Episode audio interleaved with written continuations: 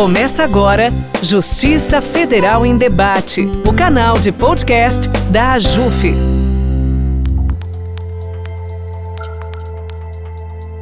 Olá, ouvinte. Eu sou Lisa Azevedo, juíza federal em Pernambuco, e também faço parte da comissão AJUF Mulheres, que é um grupo da AJUF voltado ao debate das questões de gênero. A comissão tem uma série de entrevistas que debate questões relacionadas à busca por igualdade de gênero e representatividade. No episódio de hoje, a gente vai conversar sobre a tese da legítima defesa da honra e o significado dessa recente decisão do Supremo Tribunal Federal que envolveu o tema. Em março desse ano, o Supremo Tribunal Federal, de forma unânime, proibiu o uso da tese da legítima defesa da honra nas fases pré-processual ou processuais penais, bem como durante todo o julgamento perante o tribunal do júri, sob pena de nulidade do ato e do julgamento. O STF entendeu que o argumento viola o princípio da dignidade da pessoa humana, da proteção à vida e da igualdade de gênero. No episódio de hoje, eu vou conversar com a advogada criminalista e professora Soraya da Rosa Mendes, que é uma das advogadas que assina a petição inicial da ação protocolada no STF. Soraya, seja muito bem-vinda ao nosso podcast. É uma honra imensa ter aqui conosco. Liz, a honra é toda minha, estou muito feliz de poder participar desse podcast da JUF. Infelizmente, para falar de um tema ainda tão doloroso para nós mulheres, né, Liz? Mas vamos lá, vamos conversar sobre isso. Soraya, para a gente começar, eu queria que você explicasse para o nosso ouvinte o que, que, significou essa decisão do STF na DPF 779. Por que, que ele é tão importante no atual contexto e o que, que muda na prática do combate de violência contra a mulher?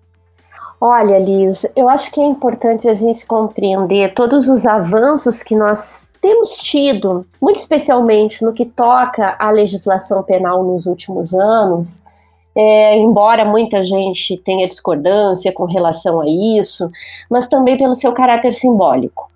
Né? Há quem diga que o caráter simbólico do direito penal ele não passa de um reforço ao exercício, como só ia acontecer, do, do poder punitivo por parte do Estado, mas, por um outro lado, para nós, mulheres, a proteção penal sem que nós façamos coro com esse canto punitivista que ronda não só o Brasil, mas o mundo inteiro, ele tem um significado simbólico muito grande.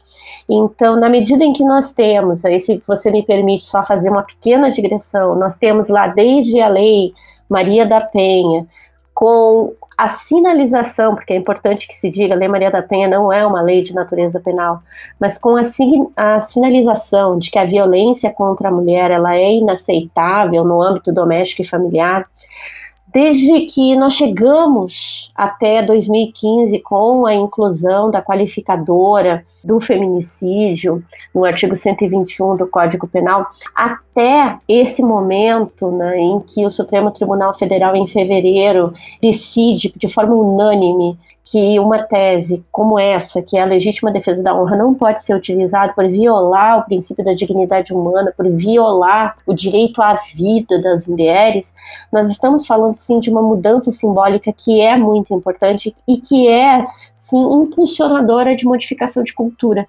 É óbvio que a gente não tem a cultura modificada única e exclusivamente por uma lei e muito menos por uma lei penal. Mas, por um outro lado, isso é sim a demonstração de que a sociedade que nós pretendemos construir, essa sociedade que se diz que deve ser livre, justa e solidária, porque é assim que está na Constituição, ela só vai se realizar na medida em que nós tivermos, nós mulheres, o mais básico dos direitos garantidos, que é o nosso direito à vida. Portanto, essa decisão ela é fundamental nesse sentido. Ela é uma sinalizadora do reconhecimento de que os nossos direitos são efetivamente direitos fundamentais. Nós demoramos muito tempo para conseguir convencer no âmbito internacional que os direitos das mulheres também são direitos humanos. E nós estamos ainda numa luta para convencer que os direitos das mulheres são direitos fundamentais, enquanto estes, que carregam essa carga de proteção, aquelas que são as áreas mais sensíveis de cada indivíduo, de cada pessoa, mas que para nós ainda são muito colocadas de lado em termos de políticas públicas, de ações que devem ser ações efetivas de parte, obviamente, do Estado e também da sociedade.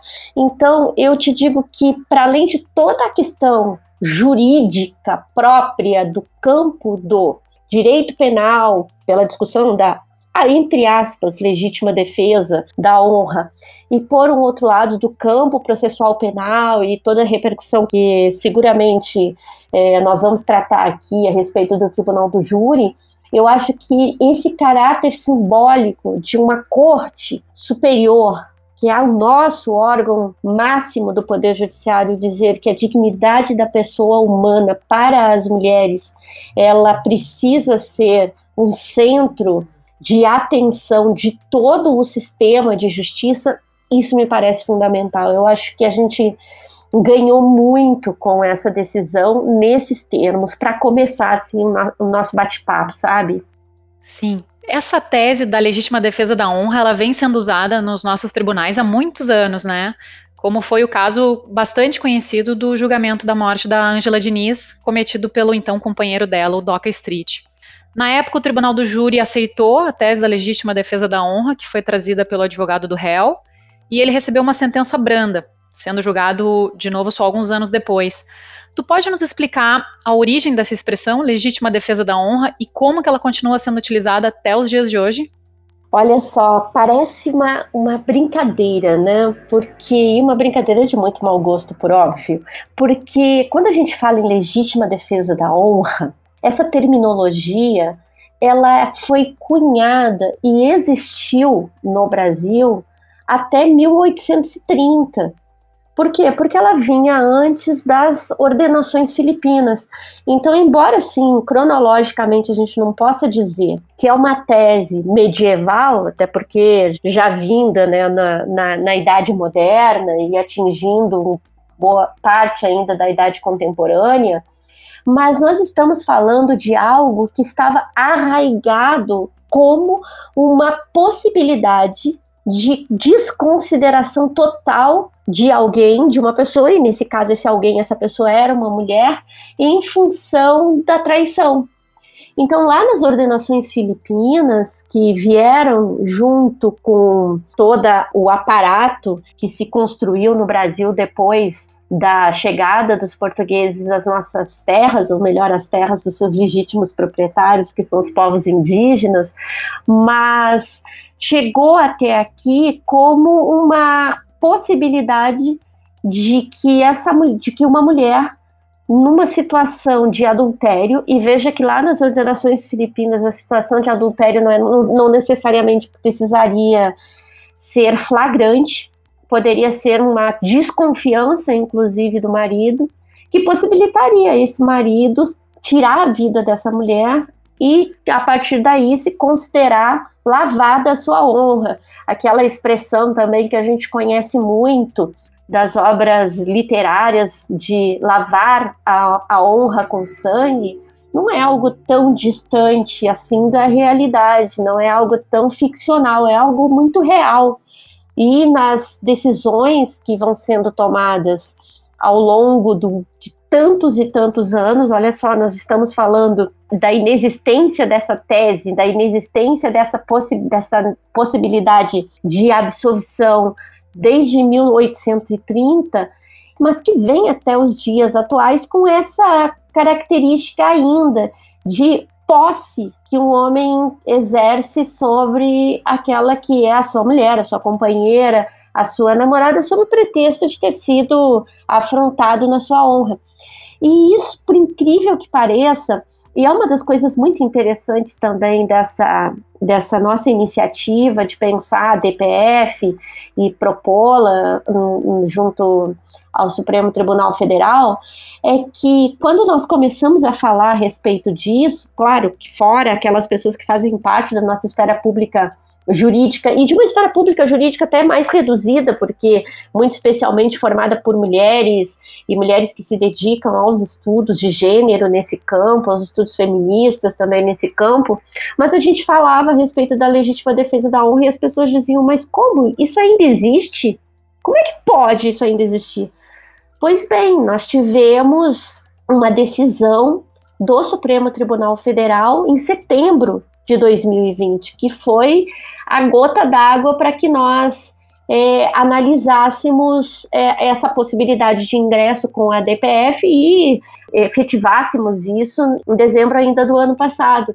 Naquele caso específico, né, como você chegou até a mencionar, o Supremo Tribunal Federal é, decidiu que não haveria possibilidade de recurso, tendo em vista a soberania dos vereditos, tendo em vista que aquele homem que admitiu, na realidade, a tentativa de feminicídio em função de seus ciúmes, mas que foi absolvido pelo tribunal do júri, não poderia ser modificada em função da soberania dos vereditos. Então, com algumas novas roupagens discursivas, nós temos exatamente a mesma situação que nós tínhamos anterior a 1830. Se lá era escancarado o direito, entre aspas, enormes aspas, de lavar a honra com sangue, hoje nós temos de uma forma um pouco mais polida, através das discussões todas que vêm ao redor da soberania dos vereditos e ao redor, ao já chegamos também a pensar sobre isso, ao redor da figura do privilégio, né, da violenta emoção seguida da injusta provocação da vítima, novas roupagens para o mesmo sentimento de posse. Então, essa tese, por incrível que pareça, de lá do século XIX, aqui para o século XXI, continua sendo utilizada. E olha que nós tomamos como paradigma uma decisão do próprio Supremo Tribunal Federal em modificação da sua jurisprudência, tendo em vista uma decisão do Tribunal de Justiça de Minas Gerais, que acolhia a tese do Ministério Público para que o réu fosse novamente submetido a julgamento, e nós não estamos com isso falando do restante desse imenso país, né? Então nós temos fóruns espalhados pelo Brasil inteiro, onde não se tem a dimensão do que isso significa nas mais diferentes é, localidades, nas mais diferentes comunidades, com as diferenças de cultura que o nosso próprio país apresenta do sul ao nordeste, ao norte, ao sudeste, ao centro-oeste do país é algo que preocupa, assim, que preocupa pela sinalização que apresenta, como eu falava lá no começo, do que significa ou do que não significa, né, do desvalor da vida de uma mulher, mas, por um outro lado, é algo que continua sendo utilizado, e tanto é que nos possibilitou o ingresso né, com a DPF. Sim, o Brasil, infelizmente, ele está num dos piores lugares do ranking mundial de violência contra a mulher, né? Tu acredita, Soraya, que essa proibição dessa tese da legítima defesa da honra pode contribuir de alguma forma para uma mudança de comportamento e diminuição desses índices de violência? Olha, como eu te dizia antes, eu, eu não tenho dúvida que lei não muda a cultura por si só, mas ela contribui também. Assim como não acredito que uma decisão judicial vai mudar a cultura, mas ela contribui. Né? E se, se não bastasse tantos outros exemplos que nós temos, mas quem quiçá seja a própria a própria Lei Maria da Penha, né, da forma como veio entre nós, é um exemplo disso, porque afinal de contas, uma recomendação da Comissão Interamericana de Direitos Humanos nada mais é também que uma, do que uma decisão judicial. Mas eu acho que nós devemos tomá-la assim nas suas devidas dimensões eu acho que é uma sinalização importante para o sistema de justiça.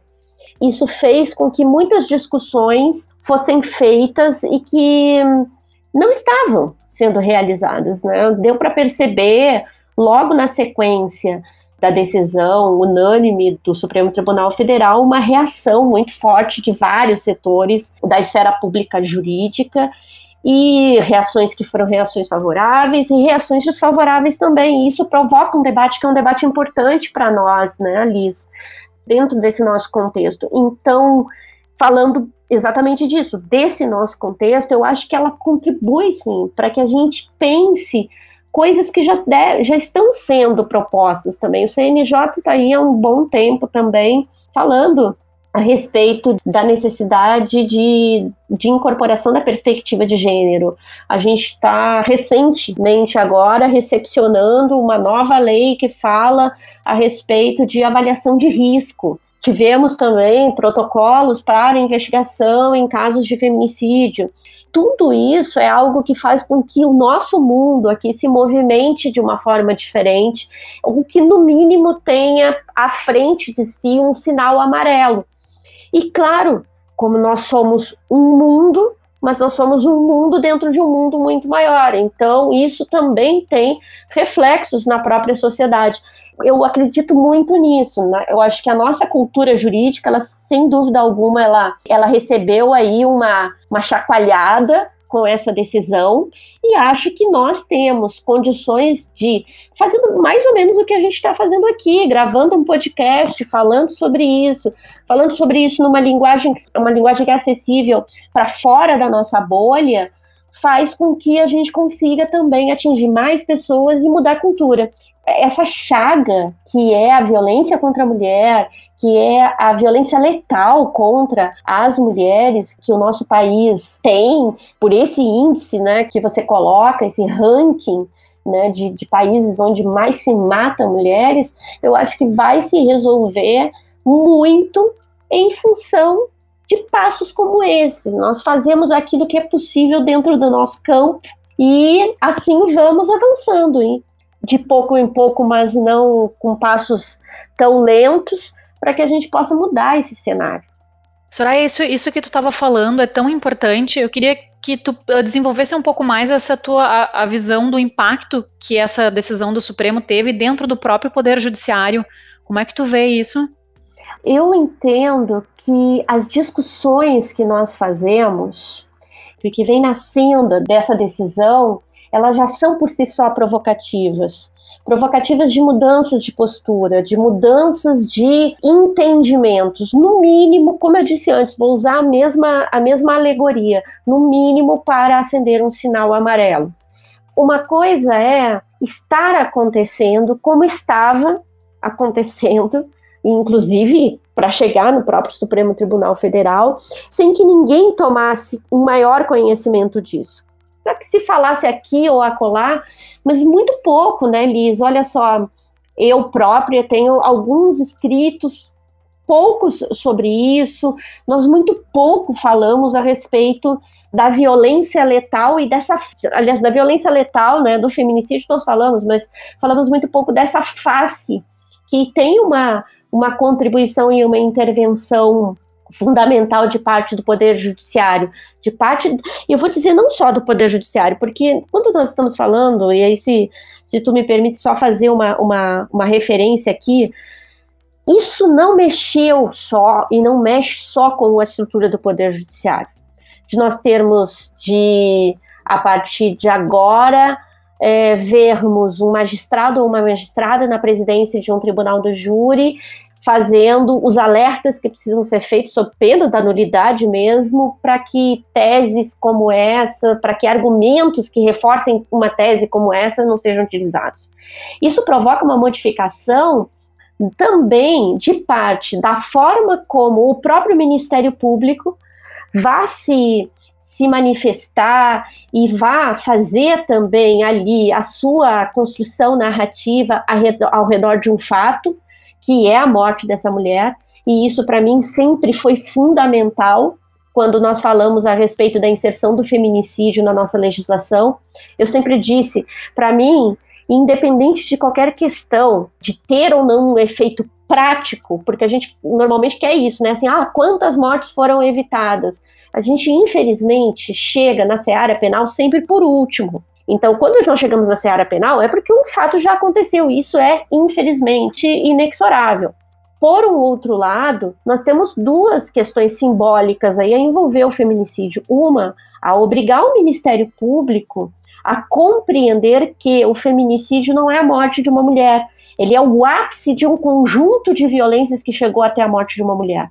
Portanto, discutir o feminicídio dentro de um processo de um crime contra a vida, como é esse, como é o, o, homicídio com essa qualificadora do feminicídio, demanda uma modificação que é uma modificação cultural, que é uma forma de compreender aquela violência na sua complexidade. Isso também demanda uma modificação de quem está presidindo aquele conselho de sentença a partir dessa decisão do Supremo Tribunal Federal. É estar vigilante para que argumentos que façam com que a vítima, de alguma forma, seja ali colocada como um objeto dispensável, descartável, ao bel prazer daquele acusado, não podem ser aceitas, porque isso redunda na legítima defesa da honra. Agora, isso também, por um outro lado, provoca uma modificação cultural e eu espero muito que provoque. E, e, veja bem, eu falo agora aqui como alguém que é uma insider, né? Eu sou advogada, que provoque uma modificação cultural também no âmbito da advocacia, para uma compreensão de que o exercício do direito de defesa é obviamente algo do que nós não podemos jamais abrir mão, mas ele não é um exercício limitado para o uso do discurso de ódio porque muito se fala a respeito da decisão do Supremo, dizendo, dentro da minha seara mais específica da advocacia, que o Supremo interditou um discurso, que o Supremo cerceou a defesa. E o que eu tenho a dizer é que se o Supremo interditou algum discurso, os discursos que foram interditados são discursos de ódio porque a misoginia provocada e trazida à tona quando uma tese dessas é apresentada para um corpo de sentença, para os jurados e para as juradas, para mim é flagrante. Eu acredito que a decisão ela vem num sentido de modificação da nossa cultura jurídica, no impacto disso que nós aproveitemos essa decisão para crescermos todos e todas, mas também nas nossas estruturas, magistratura, Ministério Público, advocacia, e avancemos em termos civilizatórios. Porque para voltar ao ponto onde eu comecei aqui o nosso bate-papo, isso aqui é medieval. Se não é medieval cronologicamente, pela data histórica, ele é medieval na sua gênese. Então, a gente precisa avançar em termos civilizatórios. Isso é uma oportunidade, essa decisão do Supremo, a provocação e a decisão vinda por, por, conta dessa provocação que a DPF significou, ela é sim uma possibilidade de nós nos repensarmos, nos repensarmos em cada um dos nossos fazeres e, com isso tudo, repensar o sistema de justiça.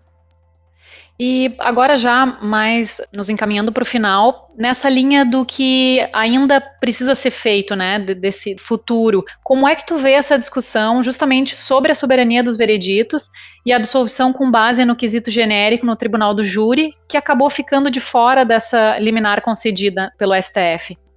É fato que essa discussão não é nova, ela não abre, ela não foi aberta com a, a ADPF, mas eu acho que ela pode ser reforçada. Uma é de explicar para todos e todas que estão nos ouvindo que existe uma cláusula pétrea, uma, uma disposição constitucional que não pode ser ferida, que não pode ser modificada, que é a existência própria do tribunal do júri. O tribunal do júri, o júri não pode ser extinto. Por um outro lado, ele pode ser aperfeiçoado. E a íntima convicção eu faço coro aqui com todos os juristas e todas as juristas que trabalham numa perspectiva de um processo penal constitucional, a íntima convicção não foi recepcionada pela Constituição de 1988. Portanto, nós precisamos pensar sim no aperfeiçoamento do Tribunal do Júri.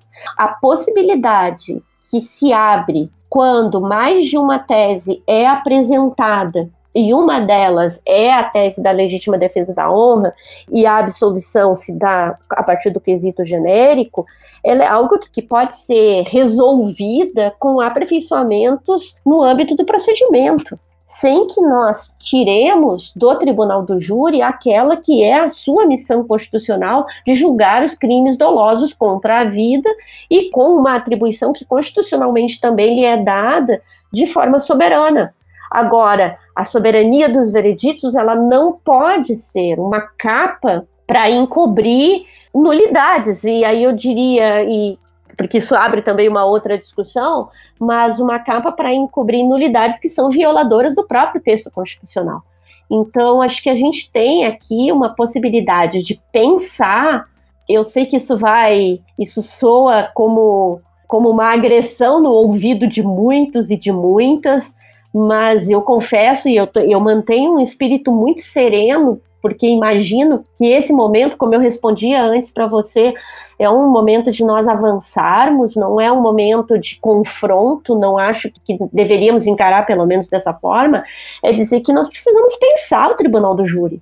Não significa extinguir o tribunal do júri, não significa obviamente, abrir mão da soberania dos vereditos, da plenitude de defesa que ali deve ser preservada, mas porque nós precisamos compreender que existem mecanismos que são mecanismos muito mais adequados em termos procedimentais para que se tenha um mínimo de clareza a respeito das decisões que são tomadas e com que base que elas são tomadas, sem que se fira por um outro lado, o sigilo das votações. As votações têm que ser sigilosas, mas necessariamente nós temos, nós não podemos deixar de admitir que existem já experiências em outros lugares do mundo que mostram possibilidades de formação, de convicção que não ferem o segredo das votações. Então, acho que nós podemos avançar nesse sentido, sabe, Liz?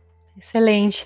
Uh, o nosso bate-papo vai ficando por aqui, infelizmente. Eu agradeço demais a participação da nossa convidada, advogada criminalista e professora Soraya da Rosa Mendes. Obrigada pela tua disponibilidade, Soraya. Fica à vontade agora para tuas considerações finais. Não, só agradecer a você por esse bate-papo maravilhoso e agradecer de antemão a todo mundo que está nos ouvindo, que está querendo saber mais sobre esse assunto. Eu comecei dizendo que o bate-papo ia ser, e como foi mesmo, muito bacana, mas sobre um tema que é um tema muito dolorido, porque afinal de contas nós estamos falando, como você bem falou, Liz, de uma situação que coloca o Brasil no quinto lugar no mundo onde mais se mata mulheres.